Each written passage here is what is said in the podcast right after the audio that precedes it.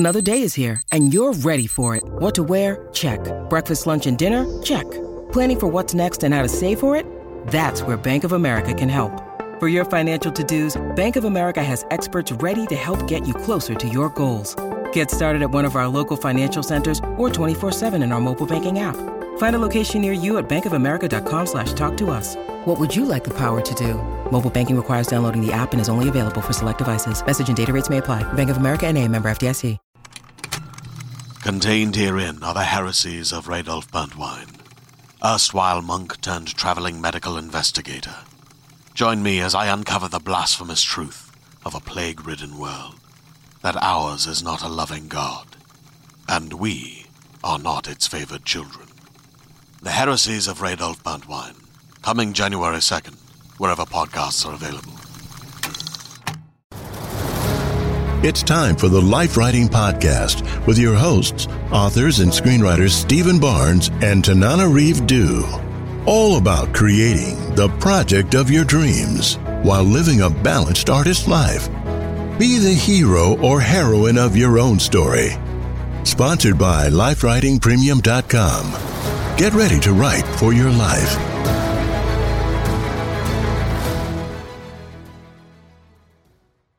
Welcome to the Life Writing Podcast, where married authors and screenwriters Stephen Barnes and Tananarive Due talk about writing during stressful times, breaking into Hollywood, and balancing life.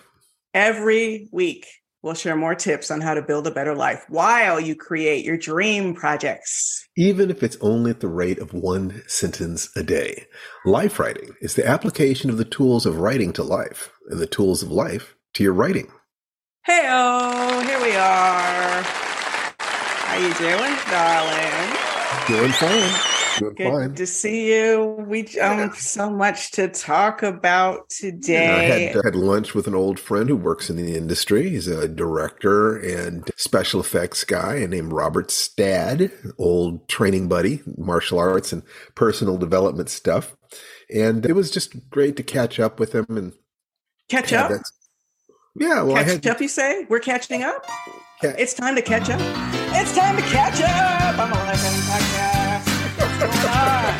That's right. Great to catch up with you. Okay, sorry. We we I like the catch up theme music because it's happy. I didn't even know we had catch up theme music. That is our catch up. I heard music, music, but I didn't know it's specifically it's catch up. Catch up. This is the portion All of the right. podcast every day where we, before we get to the topic, which is, by the way, the main topic will be the joys and necessities of keeping it short, writing short stories and short scripts. And we have lots of reasons why.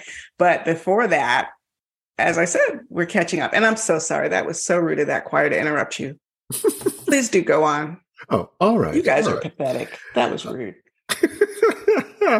So at any rate, we had a chance to talk about the industry and creativity and life and martial arts and growth and the pandemic and politics and all sorts of interesting things. Just it's just good to have the world starting to move back towards normal, where we can interact with the people that we care about and without worrying about infecting them and turning them into brain-eating zombies. Right. Because um, that's really what we're coming out of, of course, is the zombie the zombie pandemic. Um, well, people, as long as It, it was covered boosted. up in the media, but yeah. that's really what we were dealing with, yeah. the living dead. And so Seems it, that way. many of them might have even voted en masse, but we won't, we won't go into We won't that. talk about that. That's the zombies at the polls. The so zombies you, you'll at the recognize polls. that if you if you hear it. That's right. They didn't say said that there were dead people voting, but they didn't say that there were undead people voting. Uh, so anyway, so that was really good. It just kind of re- reminded me that that as we enter into this new phase of our lives, because make no mistake, that's that's what we're doing. The new house, new possibilities, new career potentials. New um, booster shot schedule. New booster shots. We're getting, you know, getting new yes. booster shots on Saturday. It's important that you check and be sure that you're the new, you're a new person too. You know, that you're a, a new and fresh, updated expression of who it is that you are. Because you can't meet tomorrow's challenges with yesterday's resources. You know, you need, you need to be sure that who you are on the inside matches what it is that you're trying to create on the outside. And so that was that was really good. So what what's happening with you? Just somebody today, and came, then we'll go into the week. Somebody came to preach today. No, nothing to really talk about today. I mean, I'm all about Halloween. I mean, screw today. We had an amazing Halloween yes, weekend. We did. Oh, holy. I cannot even express. Well, first of all, let's talk about the neighborhood. We have moved into a neighborhood where our landlord was like, this neighborhood's really into Halloween, so be sure to get a lot of candy. And we're like, okay, check, lots of candy. Really into Halloween did not capture how crazy this neighborhood is. I mean, it's sleepy and quiet. Like, I'm all worried about making loud noises at night, or these people, they lose their minds at Halloween. It was, there was a traffic jam, a line around the corner to see a haunted house on the other block. I mean, hordes of kids. We were just getting like a, a little stream off of the river of kids because we were not, we we're like right off the main drag, but man, it was really something. It really was. And if if we had put up a, a glowing sign, maybe get a battery-powered sign pointing them towards our house or something yeah. like that, next year we could have gotten, we could have had a thousand people. As it was, we had a couple hundred at least. We didn't want, yeah, it's it's a lot. And then to top things off, as if that wasn't incredible enough, the night before, we had been invited to a Halloween party. I don't think he would mind us saying how he is. Well, I don't Did, think we should give names. Okay, no names, but he's an actor. Yeah, who, if you've seen superhero movies, you may well have seen this actor. Right, and he's very much into horror. Um, and that's where I met him at several like horror functions, you know, where we're both hosts or we're both judges or something like that, or co-panelists. So I've been seeing him around, and he's also a friend of a friend. So we got, we scored is the only way to put it, an invite to this Halloween party. And short of having uh, circus aerialists, it was, and, and probably just because I didn't think of it, it was incredible. I mean, it was, it it, it had a marionette show. It, it had a magic show. I'm still blown away by the magic show. Like, like I'm a little kid watching this magician doing things that seem impossible. And we're all like, by the end, people were let yelling, witch, burn him, witch. The thing is, like, I've studied magic a bit, and actually I enjoy uh, being on the mailing list for magic companies. They'll send you videos of tricks, and then you can you can buy them. And a lot of them are downloads. Yeah, you've uh, been practicing some of those. Yeah, yeah practicing some of them. I, it, it, most of what magic is, is practicing some small thing far more than anybody thinks it would be sane to do. Hmm. You know, that, that most of magic is preparation on a level that, that the audience just has no idea of. I read one thing where a guy was demonstrated some trick with cards that seems impossible. And he kind of shook his head and he said, in the time it took me to learn this trick, I could have become a brain surgeon.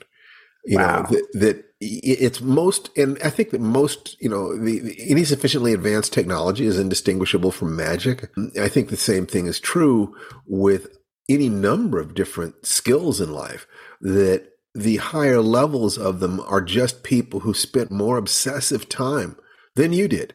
Or mm. and the people who are the best spent more obsessive time than other people in their field did.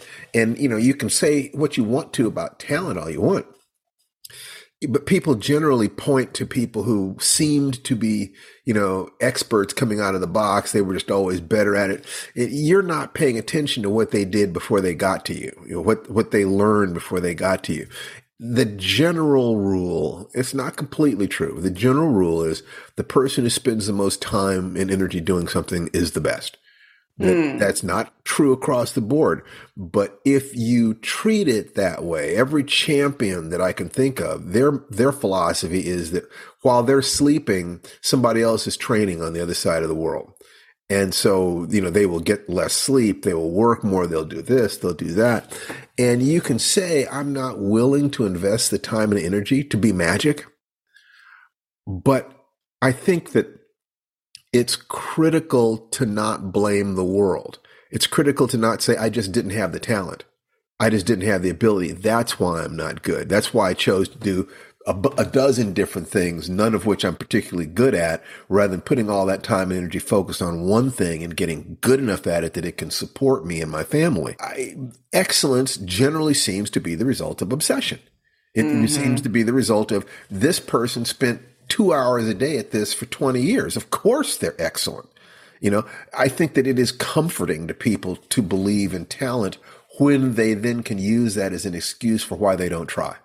Wow. And I thought it was just a fun party and it's all philosophical. Well, because that, I but was no, looking, it's true. Now I was looking at what, at what this guy was doing, and I have some ideas about how he did much of it, but all of those ideas are about a deep knowledge of human psychology, a ton of practice, you know, willingness to put yourself out there and look, look like a fool, you know, and practice, practice, practice, practice, practice, practice to the degree that the people watching it, it that's magic. You know, let me let me tell you, like, one of the tricks was like, okay, we're picking a book. It was Stephen King's The Shining. You, woman at random, take this book, open it to any page. Okay, she opens it to, do you get the page? Yeah, I've got the page. Okay, now slide your finger about halfway down the page. Let me know when you're there. Okay, I'm halfway down the page. Choose one word. Have you visualized the word?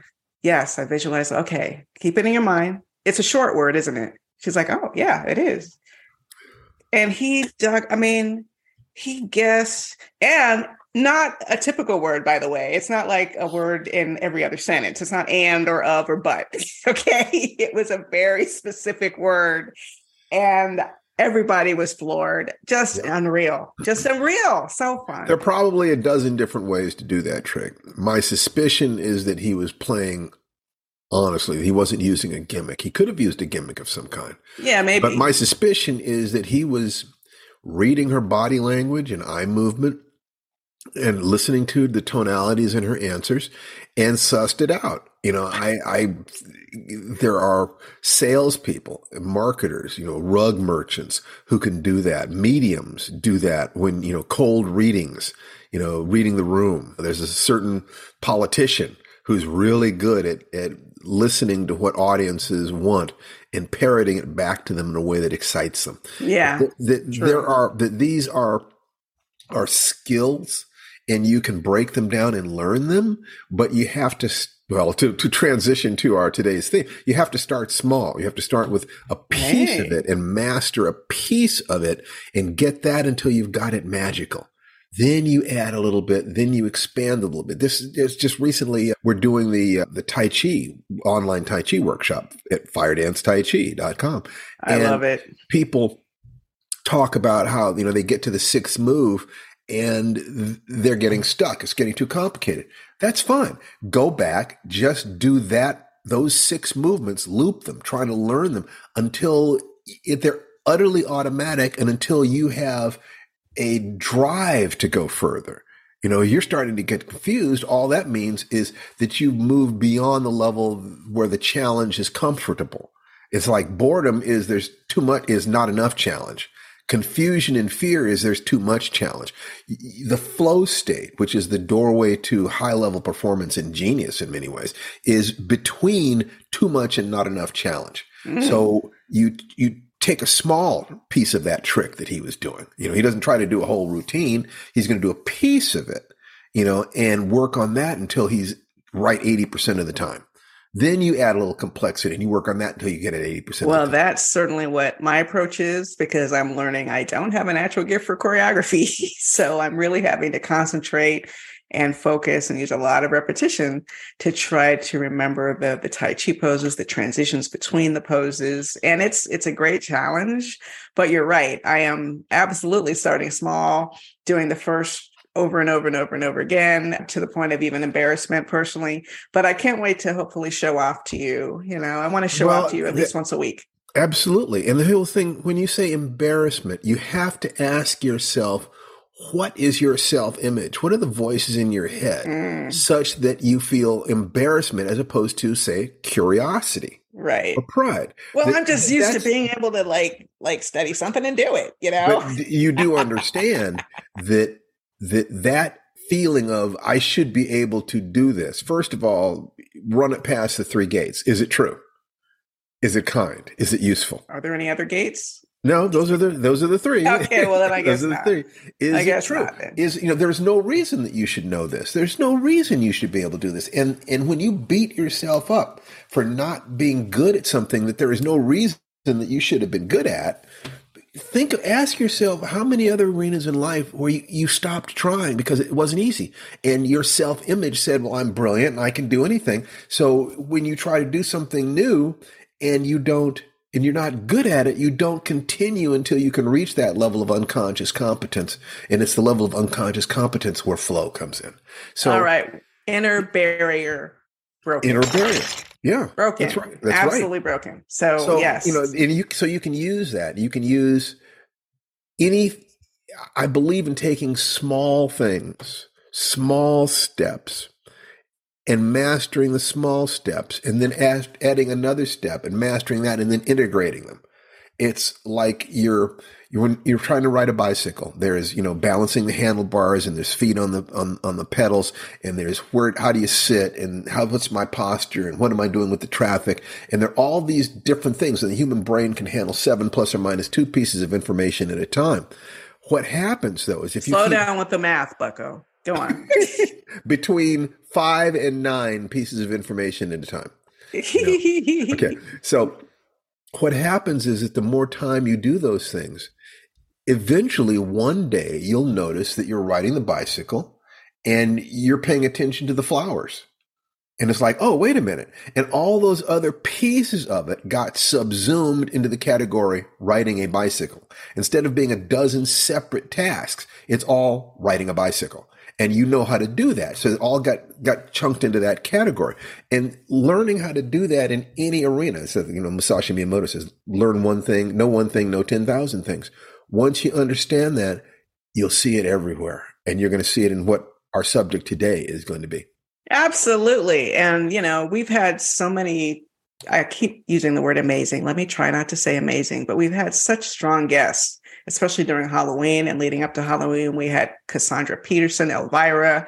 We had Win Rosenfeld, the president of Monkey Paw Productions. We we have so many great guests. And sometimes we veer a little bit away from kind of the nuts and bolts of what this podcast is about, what gave birth to it, which is writing tips for writers and also tips on the writer's life. And one of the things that we teach in our Life Writing Premium course, which is the sponsor of this at w w w dot life writing premium dot com, is not just sort of this basic thing, even if you only have time to write one sentence a day, that is way better than nothing. And that is huge. I can't tell you how many t- things that has gotten me through. But beyond that, and especially as someone who taught in an M F A program for more than ten years. I taught at Antioch University of Los Angeles and Santa Barbara, both prose and screenwriting. This advice, I think, is for everyone who is a learning writer. You're unpublished, you're unproduced, and you are working on a novel or even a trilogy or a feature screenplay. We decided in the M F A program in Santa Barbara that we were not going to encourage students to write feature scripts at all. Every student was being asked to write short scripts, short scripts, twenty, maybe thirty minutes, but learn the basic elements of screenwriting in a shorter form. And my goodness, the same is true for novels, because a novel can go on for five, six, seven hundred pages if you don't watch yourself. And sometimes it's only a trilogy, because you couldn't contain the story in one novel, and you're more interested in what's going to happen in novel three. But meanwhile, we have to suffer through novels one and two in order to get to novel three. Start well, you know, shorter. There's, there's, there's worse stuff than that. Let's say you are an unpublished writer. And I, I, to, I think I told, I don't know if I told this story, but I'm going to tell it again. I, there was a friend I had in college who wanted to be a writer. And she said she had a short story that she wanted to write. And so I said, great, you know, fantastic. And a couple of weeks later, you know, I asked her, well, how's the short story coming along? She said, well, it's getting longer. I think it's turning into a novella. I said, oh, okay, fine. A couple months after that, I asked her, how's the novella coming along? She said, well, you know, really, it's, I think it's turning into a, into a novel. I said, oh, it's a novel, huh? And so, you know, a year or so went by. And I said, how's the novel coming along? And she said, well, it's really expanding outwards. You know, actually, it was more than a year later. She was she was living in Los Angeles. She this was after college. She said, it's turning into a trilogy. I said, oh, a trilogy. Huh? Well, many years passed, and she moved to another state altogether. And I found myself in that state driving near where her house was. And so I called up and found out, and this was like ten years later, right? You know, and, and went by to see her. And feeling some trepidation, I finally asked her, well, how's the trilogy coming? And she said, oh, well, I got tired of it, but I've got a new idea for a story, and I'm working on it, but I think it's getting a little long. Mm-hmm. And as you can imagine, I never asked her about her writing again. And to my knowledge, she's never published anything.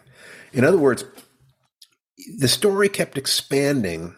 On one level, it would be reasonable to look at this as the story kept expanding because she was afraid of finishing it.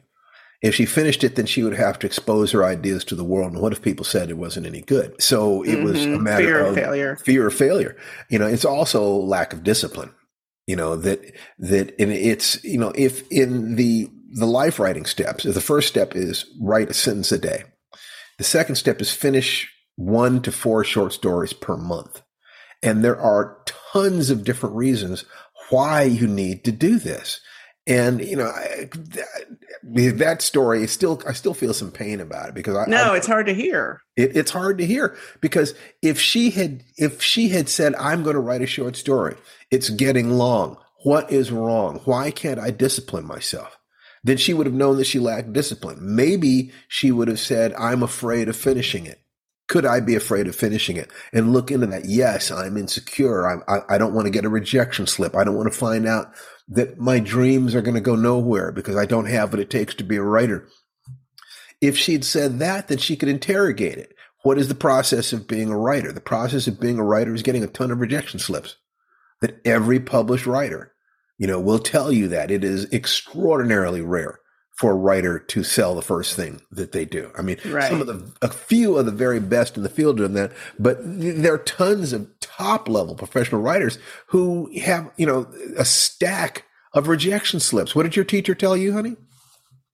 In order to be a writer, you have to wallpaper your wall with rejection slips, which was so useful as a visual metaphor because I could, I could see, oh, this is just one letter. And I've just put one rejection slip up on my door. I would put them on the back of my door, not the wall. And I, you know, I was growing a pretty good collection and I learned to feel pride from my growing collection, right? Yes. Because even though it stung when the envelope came and it was clear that it was a rejection, once I put it up on the wall, I could literally see that I was another step farther down the path. As a podcast network, our first priority has always been audio and the stories we're able to share with you. But we also sell merch, and organizing that was made both possible and easy with Shopify. Shopify is the global commerce platform that helps you sell and grow at every stage of your business, from the launch your online shop stage all the way to the did we just hit a million orders stage. Whether you're selling scented soap or offering outdoor outfits, Shopify helps you sell everywhere. They have an all-in-one e-commerce platform and in-person P O S system, so wherever and whatever you're selling, Shopify's got you covered. With the internet's best converting checkout, thirty-six percent better on average compared to other leading commerce platforms, Shopify helps you turn browsers into buyers. Shopify has allowed us to share something tangible with the podcast community we've built here, selling our beanies, sweatshirts, and mugs to fans of our shows without taking up too much time from all the other work we do to bring you even more great content. And it's not just us. Shopify powers ten percent of all e-commerce in the U S.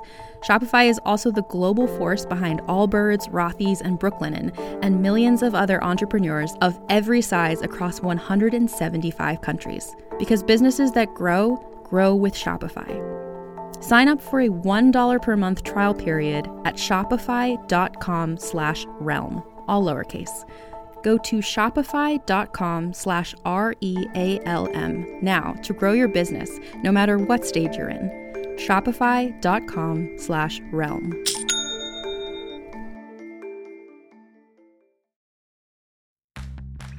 Are you ready to shop?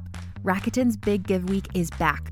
Get fifteen percent back at hundreds of stores, and it's all happening this week, May sixth to May thirteenth. It's the perfect time to shop for everything on your list for spring and summer, like clothing, outdoor gear, and travel. I know I'm using this week to stock up on some warmer weather essentials at Ray-Ban and Ulta, and I love that Rakuten even helps me save on travel at sites like hotels dot com. Rakuten really is the best way to shop, and you can save even more by stacking cash back on top of deals. Plus, during Big Give Week, that cash back is bigger than ever. With Rakuten, membership is free, and when you sign up and shop today, you get an extra ten percent cashback boost. That's an extra ten percent cashback on top of the fifteen percent cashback. You won't see higher cashback rates than these. Go to Rakuten dot com or download the Rakuten app. R A K U T E N. Shoppers get it. Absolutely. And, and that was very, very meaningful. And I think, and I think also back to what you were saying earlier about the emotional reasons that people get lost in stories and don't finish what they write when they're writing novels or when they're writing feature scripts specifically, is because they literally don't yet have sometimes the skill set to write a complete story. Like they haven't learned beginning, middle, and end.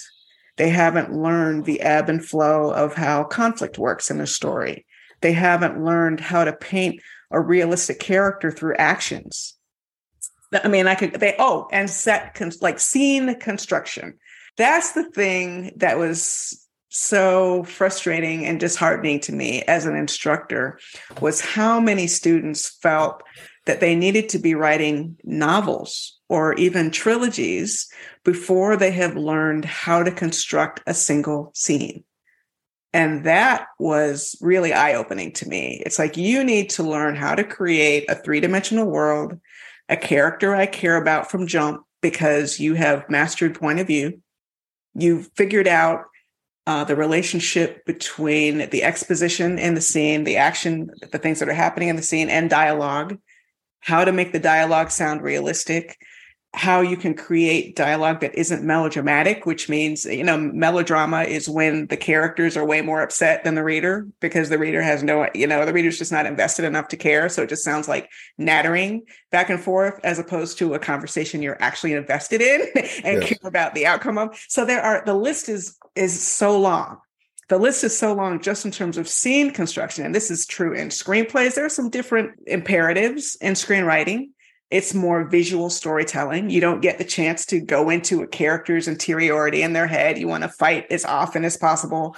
The tendency to try to write long flashbacks or even short flashbacks, although a good flash pop now and then, you know, that is my jam. But it's a it's a skill that you learn.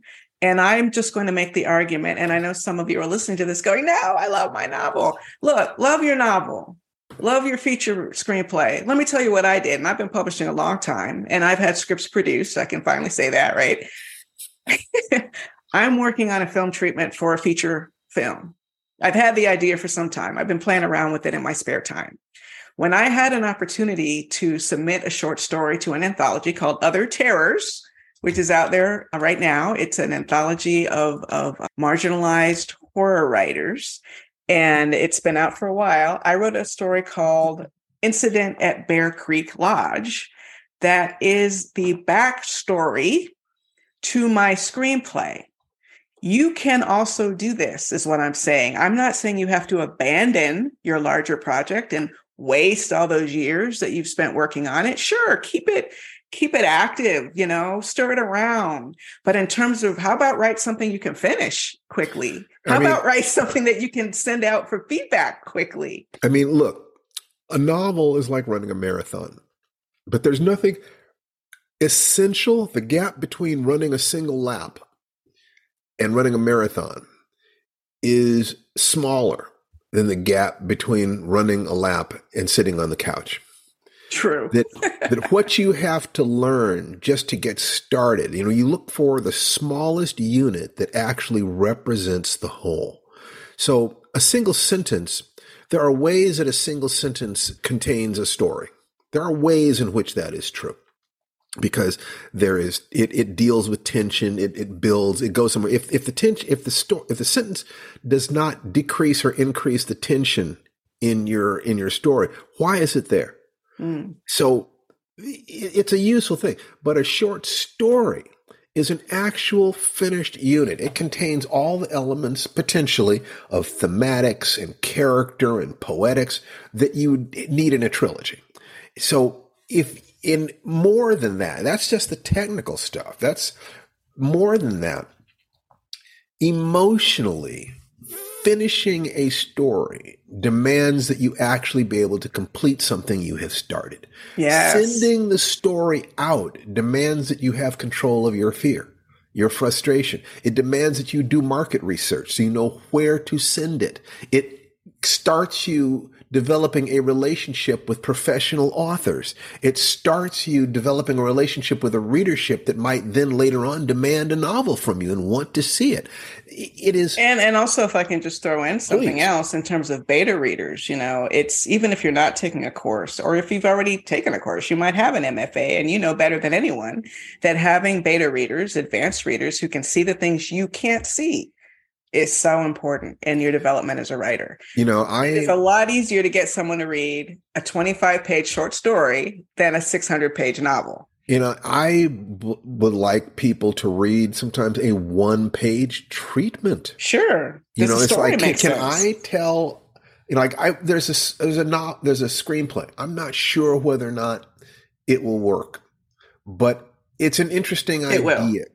It will. And I'm going to write a one-page treatment for this. As soon as I get finished with the fifteen, sixteen, twenty-page short film that I'm writing from a short story that I just sold called Mummy Dearest. Oh, and um, if you could put a pin in that, notice that we're published, professional, produced writers and screenwriters who still write short scripts, who still write short stories. Go absolutely. on, honey. Go on. And I still feel some trepidation about sending things out. I don't write st- short stories unless there's somebody who I know will look at it with a friendly eye. Mm-hmm. You know, it's just like, you know, I, I'm not going to, I don't send stuff randomly cold out to magazines. If I was starting my career over again, I would do that. And you it's have not, to. It's not comfortable. He's earned the is, right not to do that. It is. That's right. I've earned the right not to do that. Now it's a matter of somebody asks me for a story and I look and see if I've got something. And if I do, then I, I make this, I make the time to write it. I guess this is all to say that I see finishing and selling a short story as being the first real step. I mean, if you sell a short story, you are no longer an unpublished writer. That the instant you do that, you're not a virgin anymore. And you can't go back to that other state. You will always be somebody who had an idea, wrote it, sent it out, sold it. Yes. And that person has a piece of solid ground underneath them that they can then build on. That's yeah, a I- different person. I um I had a, a former coaching client who was unpublished, and I read the first thirty pages of a novel in progress, and I thought, oh my gosh, this is the best unpublished writer I've ever read. Why isn't this person wow. published yet? And I advised the exact same thing that I just did with my story, Incident at Bear Creek Lodge. I said, listen, don't abandon this novel. In fact, they were in a P H D program, so this was their their thesis work, but you need to be out in the world. You, I, I, I can't even rest knowing that you are not published yet.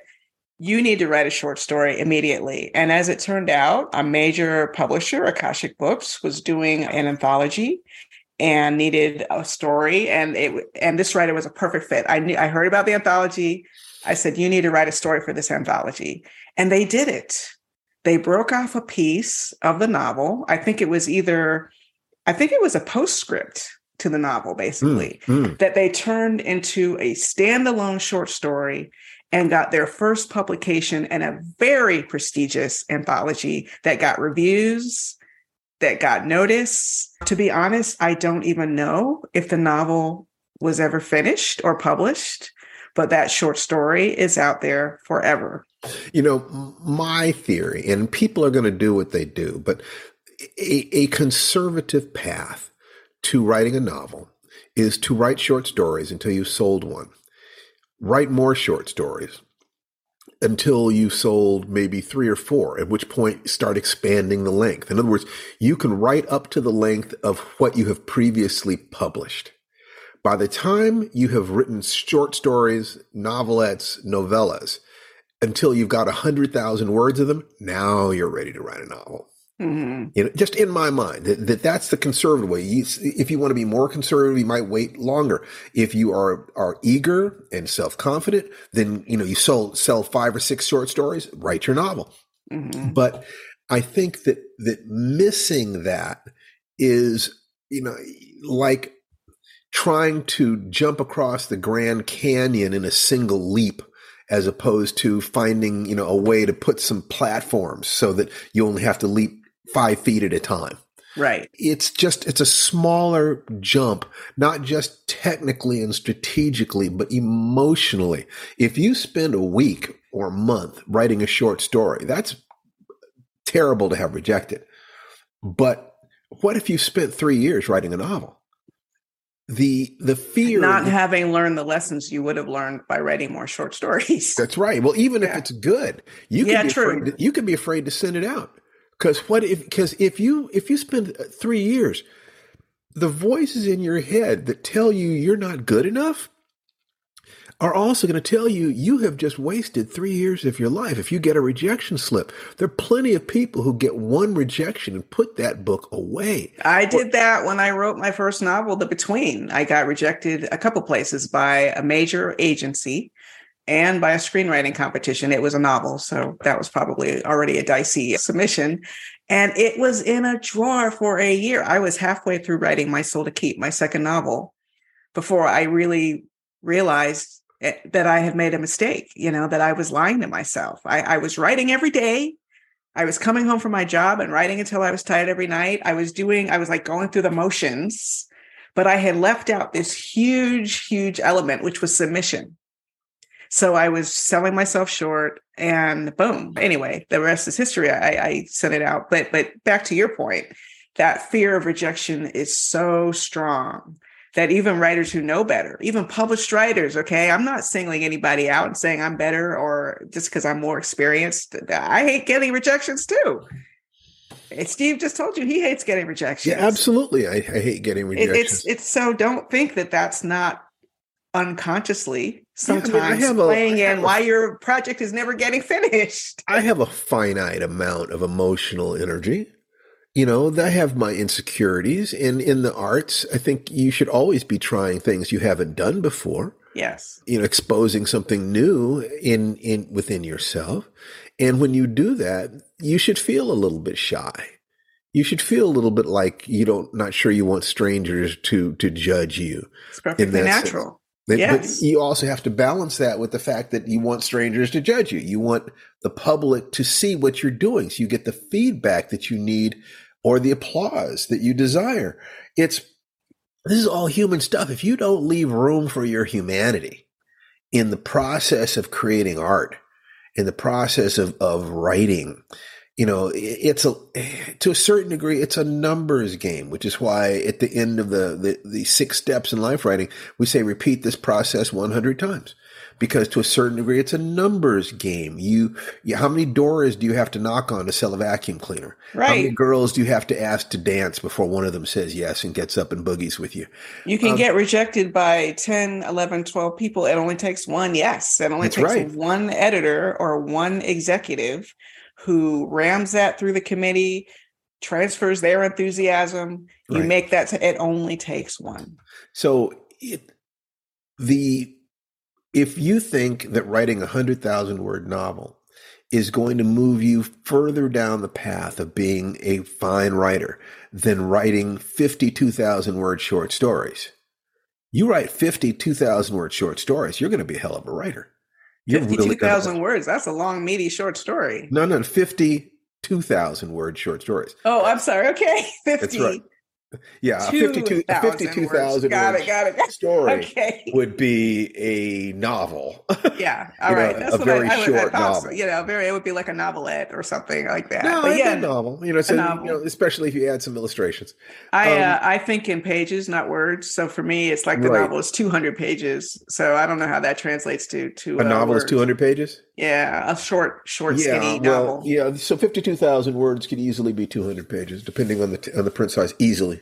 So, I, and I want to illustrate this with an anecdote. You know, Steve and I were both experienced novelists the first time we wanted to collaborate. And we took the opportunity to collaborate in a in a horror anthology called Dark Dreams. Oh. And we decided that our very first collaboration was going to be a zombie short story. Back in those days, it was even before The Walking Dead. Zombies hadn't really been in fashion for that long, you know, for that long. They had gone out of fashion. And, and we decided to write a zombie story, Danger Word. That was our first collaboration. When we wanted to crowdfund our first movie, we didn't try to crowdfund a feature film. We don't have that kind of money, or at least not a feature film we'd be proud of.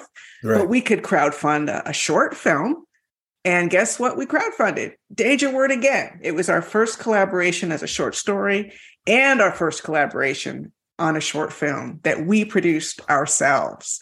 And even though, you know, it, it hasn't come to a big screen near you yet, it was such a tremendous learning experience, both of them, but especially the film. And, and self-empowerment, seeing things on set to help inform you as a screenwriter with your dialogue and your character interactions, managing a set, things that will come in handy later when we we staff a room or we start a series one day. We, we, we're not walking in without that experience, right. Although both of us have also been on other sets, but it's just different when it's your set. It's your set. Very. And, and that film, by the way, is directed by Lucina Fisher. And it's still up at w w w dot danger word film dot com on YouTube. You can watch it for free. We decided to leave it up to help inspire young filmmakers, because the next step is write short and then make it. And it always kind of surprises me how many people actually work in the industry, have toiled in the industry for years, have sold script after script after script. They're professional level screenwriters, and they've never had anything produced because it's very tough to get stuff over that line, especially in film. Television, it's it's easier, but that's also more collaborative. It's less you. The script is you. It's really hard to get that made. Why not make one yourself? Well, because you can't afford to make a feature, make a short.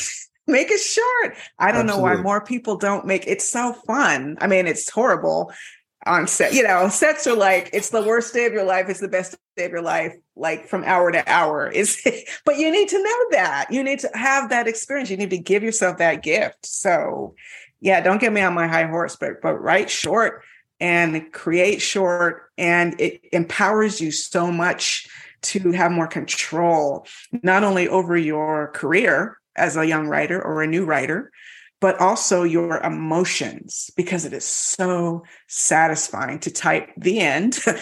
First of all, even before you sold it, just typing the end is amazing. And it's a great feeling, and everybody should have it. Why are you denying yourself that feeling? And then secondly, when you sell something, what is better than that? That is, I mean, selling something, getting published, it's just, it's like, oh, it feels so good. It feels so good.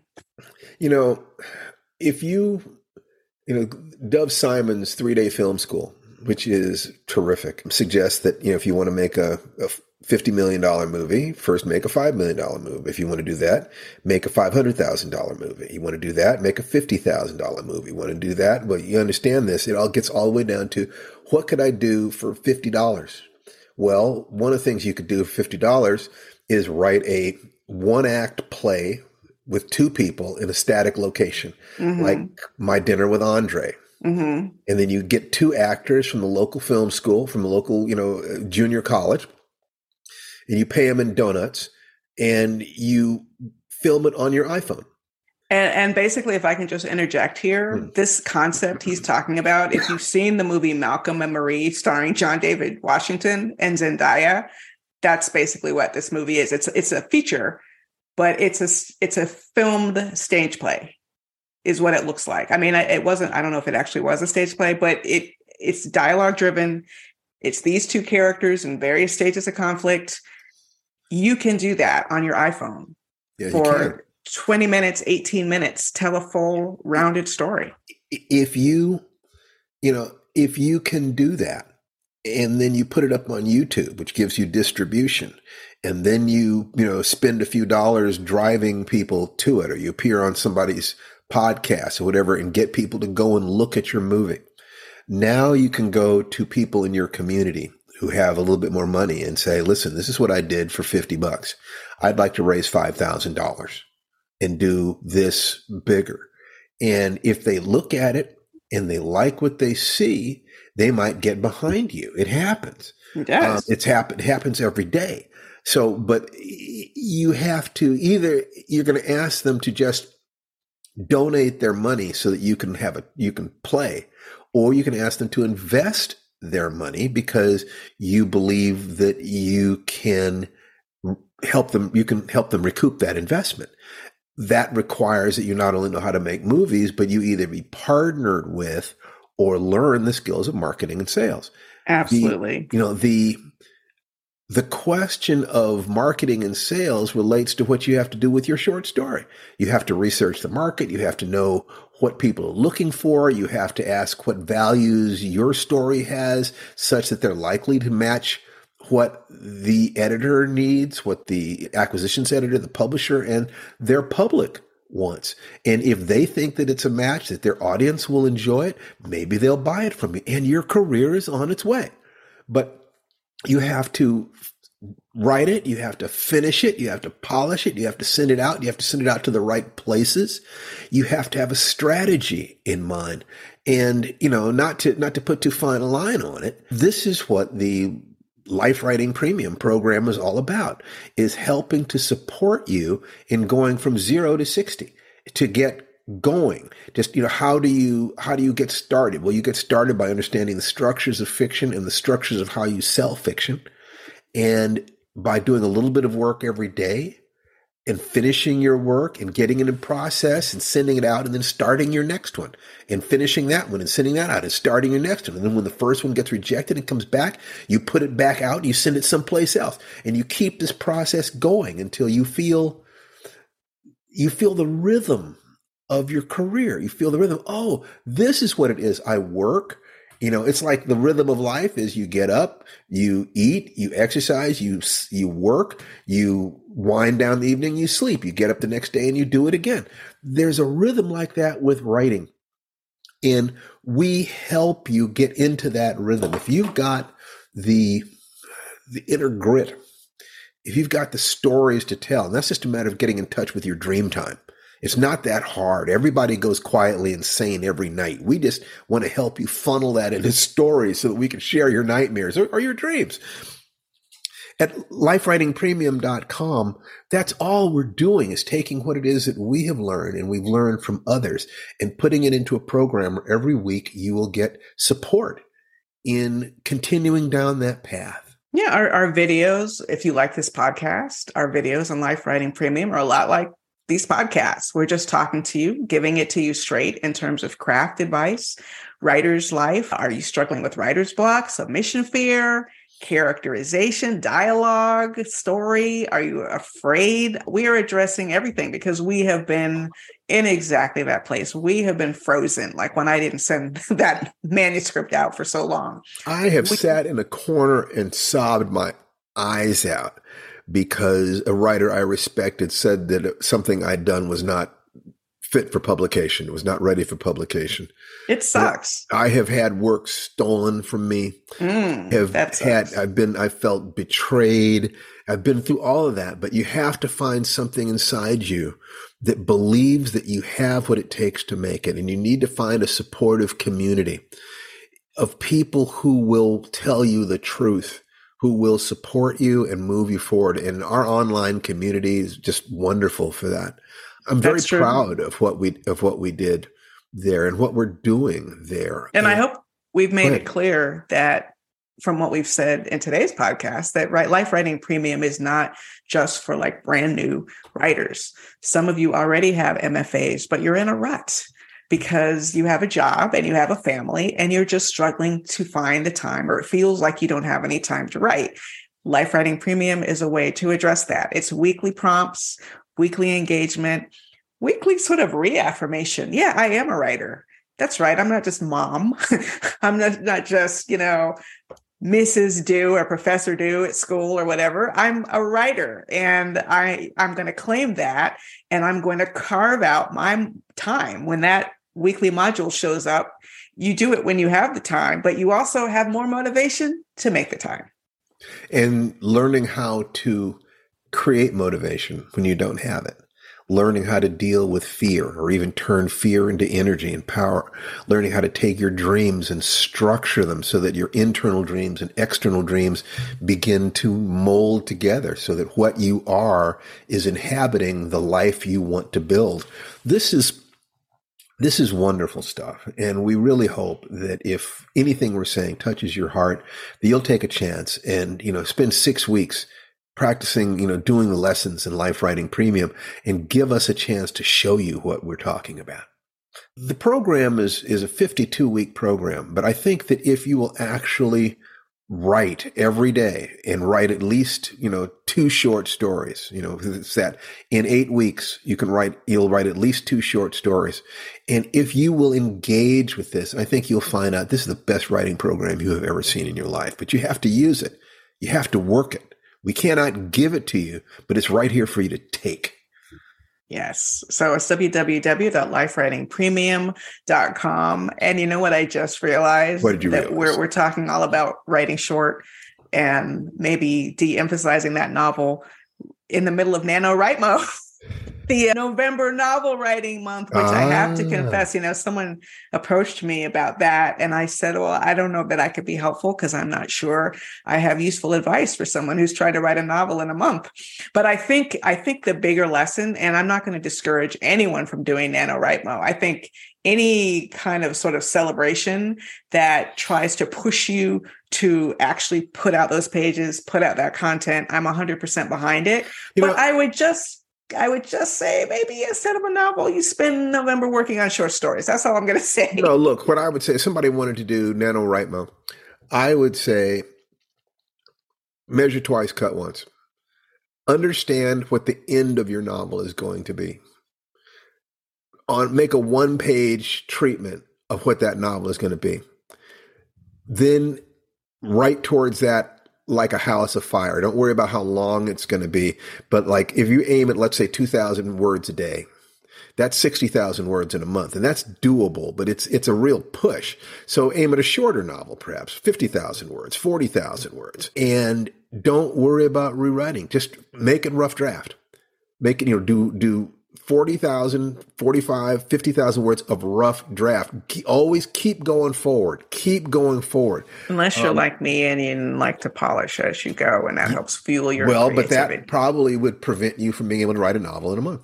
Well, I just I honestly, I'm not. I'm not a believer. I'm not a yeah, believer. But all I'm saying is that then, then you're not the person I'm talking to. Okay, I'm talking to somebody who wants to do nano write mode. Yeah, but you know, and yeah. so if if that's what you want to do, you know, I wrote. I wrote a novel in two weeks once, but you better believe that I was churning out, let's see, that's fourteen days. I'm churning out five thousand words a day or something like that. And I was not paying any attention to spelling, grammar, anything. I was just getting that first draft finished. It was the, the Star Trek novel. Mm-hmm. You know, where I, did, I had to stars. get it finished, had to get the whole thing written in a month. The first two weeks were nothing but rough draft. The next week was nothing but going back, you know, the first two weeks to create a rough draft. The next week was going through that rough draft and, and correcting the basic spellings and grammars and structural things like that. And then the last week was polishing. So I wrote a novel in a month and, you know, it was sold and got paid very well for it. But, but, it, but I could he's not a very, have very, done that. Yeah, I could professional not have done level. that without staying in a flow state. It had, I had to trust my flow state. I didn't even go back and read, read what I'd written the previous day. And, and back to our theme, you wouldn't have been able to do that if you had not been a highly experienced writer who's already no, learned, a, who's already learned all the lessons you needed first, to learn from having written many, many short stories. First of all, I would have been terrified. Yeah. I would never have agreed to do it if I had not believed that I had the ability to do this. And I had the ability to do this because of the prior experience. But I would say that the best thing I can say for somebody who wants to do that is to separate, clearly separate the flow state and the editor state. Do not try to edit and flow at the same time. I don't even suggest you edit or flow at the same day. I would personally say don't even try to edit until you've got a first draft. But right. that's just me. I know. would say don't try to edit until the next day if that helps power you. But you'll your... never write a novel, you know, the, that in a month, which why would you? Once again, you know, Except, you're ignoring uh, the fact that the premise is this is someone who wants like to do it. it. People like it, but but I, I would just, you know, the whole, anyway, I love anything that helps motivate people to work, you know, do what you're going to do, but but don't expect it to be a novel that won't need a lot of work when you're done at the end of the thirty days. Okay. But anyway, that's really our right. time. You were not the person to give this person advice. No, I'm really not. That's why I had to tell them I have nothing for your participants. I have nothing to offer you. Except, Go elsewhere, young man. Except the advice to use that motivation to work on. So it should be, it would be, nah, short story, right, Mo? Or, or whatever. I don't know what you would call it. But anyway, thank you all for tuning in this week on the Life Writing Podcast. I hope we've said something that was useful for you. Don't forget, you can keep up the motivation with Life Writing Premium at life writing premium dot com, but go out and write and make yourself the hero or heroine in your own story. The hero in the adventure of your lifetime. Bye, everybody. Bye-bye. Bye-bye.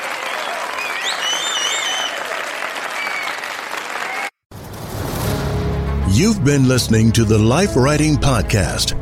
Join us next time for more conversations about creating the project of your dreams. For more information, go to life writing premium dot com and get ready to write for your life.